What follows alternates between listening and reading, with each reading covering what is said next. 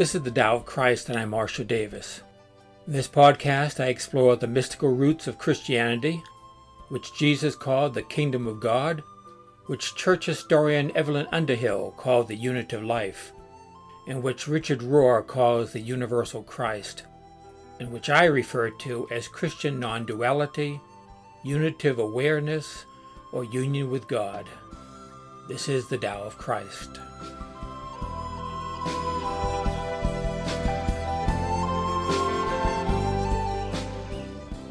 Good morning, this is Marshall Davis, and today I'm going to be talking about Christianity and non duality.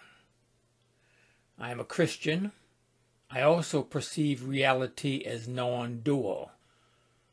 That makes me a Christian non dualist or non dual Christian. The first time I mentioned this on social media in a non duality Facebook group, someone responded that that was impossible. There's no such thing. I cannot be both. Well, I am. By the term non dual Christian, I mean that I express the reality of non dual awareness using the language of Christianity. You know, if I am to speak of this spiritual reality at all, I have to express it in words and that requires language, and not only the English language, which is my native tongue, but also my native spiritual language, which is Christianity.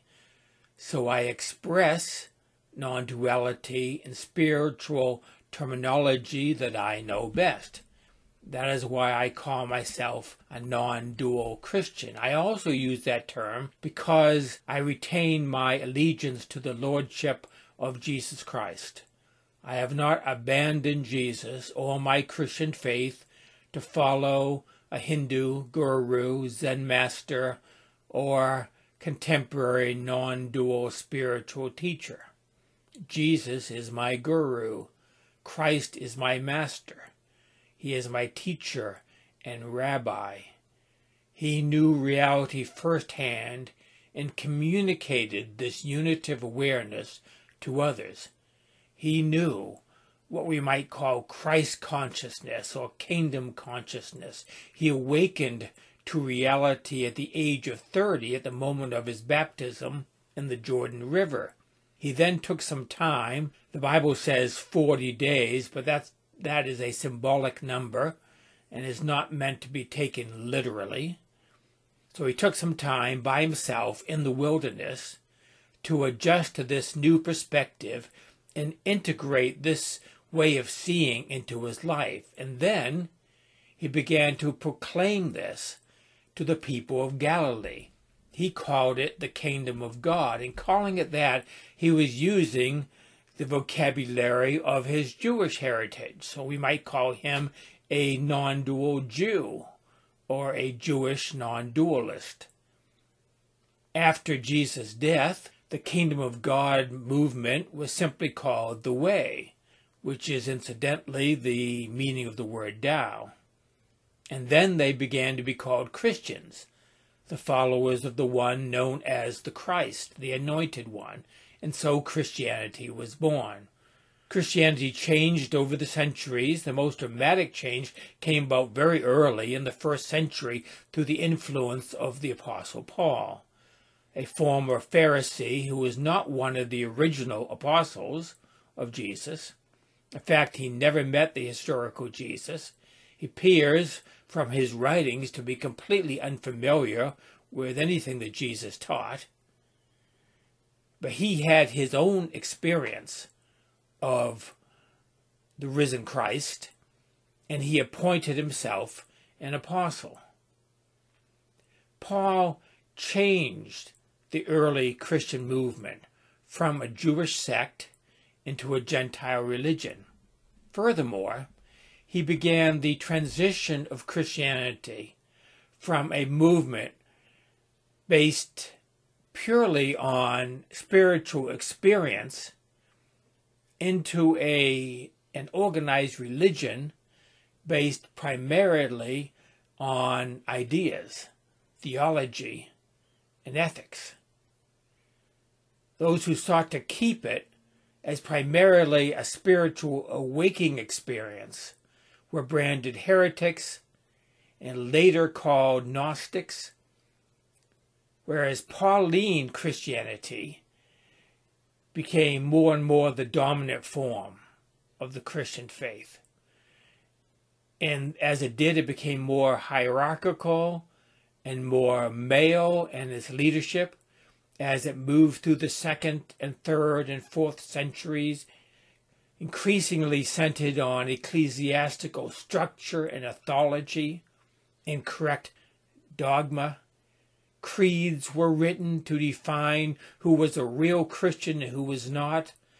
The canon of New Testament scripture was established to eliminate the influence of rival texts. Rituals were developed to initiate those into the true church and to keep them in the true, in the true church and to keep others out. Those who wanted to retain the contemplative focus of the original movement, they themselves moved to the wilderness in the third century to escape what they saw as the increasing worldliness and legalism of a religious movement that had lost its way. They were known as the Desert Fathers and Mothers, who lived in the deserts and wilderness of Egypt and surrounding area. They were likely the ones who hid the Gnostic library known as the Nag Hammadi scrolls, which were being banned in the fourth century. And so what we know is the Roman Catholic Church prevailed which then split from the Eastern Orthodox Church and then the Protestant Church and finally splintered into the myriad of Christian denominations and sects and movements that we know today. In a nutshell, that is my interpretation of the history of Christianity. I was born into a mainline Protestant congregation, born again into the evangelical movement in the early 1970s in college during the Jesus movement. Went to a Southern Baptist seminary, earned a Master of Divinity and Doctor of Ministry degree. I pastored American Baptist and Southern Baptist churches full time for 40 years, and now I am retired. And I still call myself a Christian and attend church regularly. But through an opening up in my spiritual life in the last decade, I now view the world in a non dual way. I see this as a return to the original teachings and spirit of Jesus. And from this perspective, I see that American Christianity, and especially the more conservative and evangelical varieties, have lost their way, that they have abandoned the teachings of Christ in exchange for a substitute religion of their own making. Of course, they see it as just the opposite.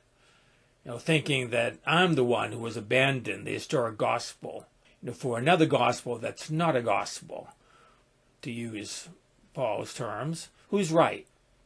I suggest that you see for yourself by reading carefully what Jesus actually taught, and more importantly, going directly to what Jesus was pointing toward. Go to the source, the inner living Christ in the indwelling Holy Spirit. The main problem of Christianity today is that it has abandoned this first hand awareness of the divine. And in its place, it has created a second hand religion based on the testimony of others rather than our own seeing. This is evident in his attitude towards Scripture. Scripture is used not as inspired words meant to point us to God and a direct experience of the divine. Instead, it is used as a theological answer book from which we mentally deduce things about God. The gospel of first hand experience of God has been ignored in favor of a second hand theological system, ecclesiastical structure, and ethical framework. The spiritually revolutionary message of Jesus has become establishment religion. Jesus never would have dreamed that this would have been the outcome of his message.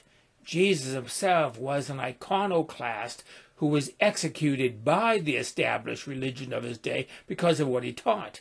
When people heard Jesus teach, the Gospels say the people were astonished at his teaching because he taught as one who had authority and not as the scribes and Pharisees. In Jesus' day, the Jewish religion had become a religion of the scribes and priests and Pharisees. It was a second hand religion based on official interpretations of ancient texts by religious professionals. Jesus taught entirely differently. He spoke from personal awareness of the divine. For that reason, he was executed for blasphemy. Jesus did not consult the scriptures or biblical commentaries or rabbis and priests and religious authorities to find out who he was or who God was. He knew directly who God was and who he was. And it's the same with us. That is what the living Christ today wants for us. The scriptures say that we have the mind of Christ. Why not use it? Why not consult the divine mind? The scriptures say that we have the Holy Spirit dwelling within us. Why not go directly to the source, to the Holy Spirit, instead of relying upon second-hand testimonies and authorities? Jesus himself said that we are one with God. If that is true, why not experience that directly? Most Christians, I think, do not experience that reality, but instead they rely upon others to tell them what they ought to believe, what they ought to think, and what they ought to do. Christianity today is a religion of scribes and priests and Pharisees, a second-hand faith based on religious traditions. It needs to return to its roots. It needs to be based on what Jesus taught and more importantly, what he pointed us to, which is that we can know God for ourselves. He pointed people to direct awareness of the divine, which he called the kingdom of God. The original message of Jesus is about realizing God waking up to reality. For the earliest Christians, it was described as knowing Christ, the eternal divine Christ, the universal Christ, who is this reality. Through waking up, we become one with Christ, who is one with God. We are all become one. This was the desire of Jesus that he expressed in his high priestly prayer the night before he was executed. That's found in the 17th chapter of John's Gospel. He prayed there that we might be one just as he and God were one. That is unitive awareness. That is non dual awareness. This is what it really means to be a disciple of Jesus Christ. It's about seeing what we really are and who God really is this reality is, is right here now, not waiting for us in the sky when we die by and by. The world is shining with the glory of God. All we have to do is open our eyes. Jesus said in his prayer that he has given us that glory. He prayed to God these words I have given them the glory that you gave me that they may be one as we are one, I and them and you and me, so that they may be brought to complete unity. He prayed that we might know oneness with God. This is the gospel of Jesus Christ. That is it for today. Grace and peace to you.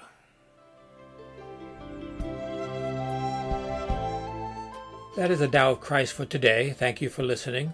You can access other episodes of this podcast at thetaoofchrist.com. You can also find these podcasts in video format at my YouTube channel at christiannonduality.net. My blog Spiritual Reflections can be found at marshalldavis.us. There you will also find a link to my books and my email address. Join me next time for another episode of The Tao of Christ.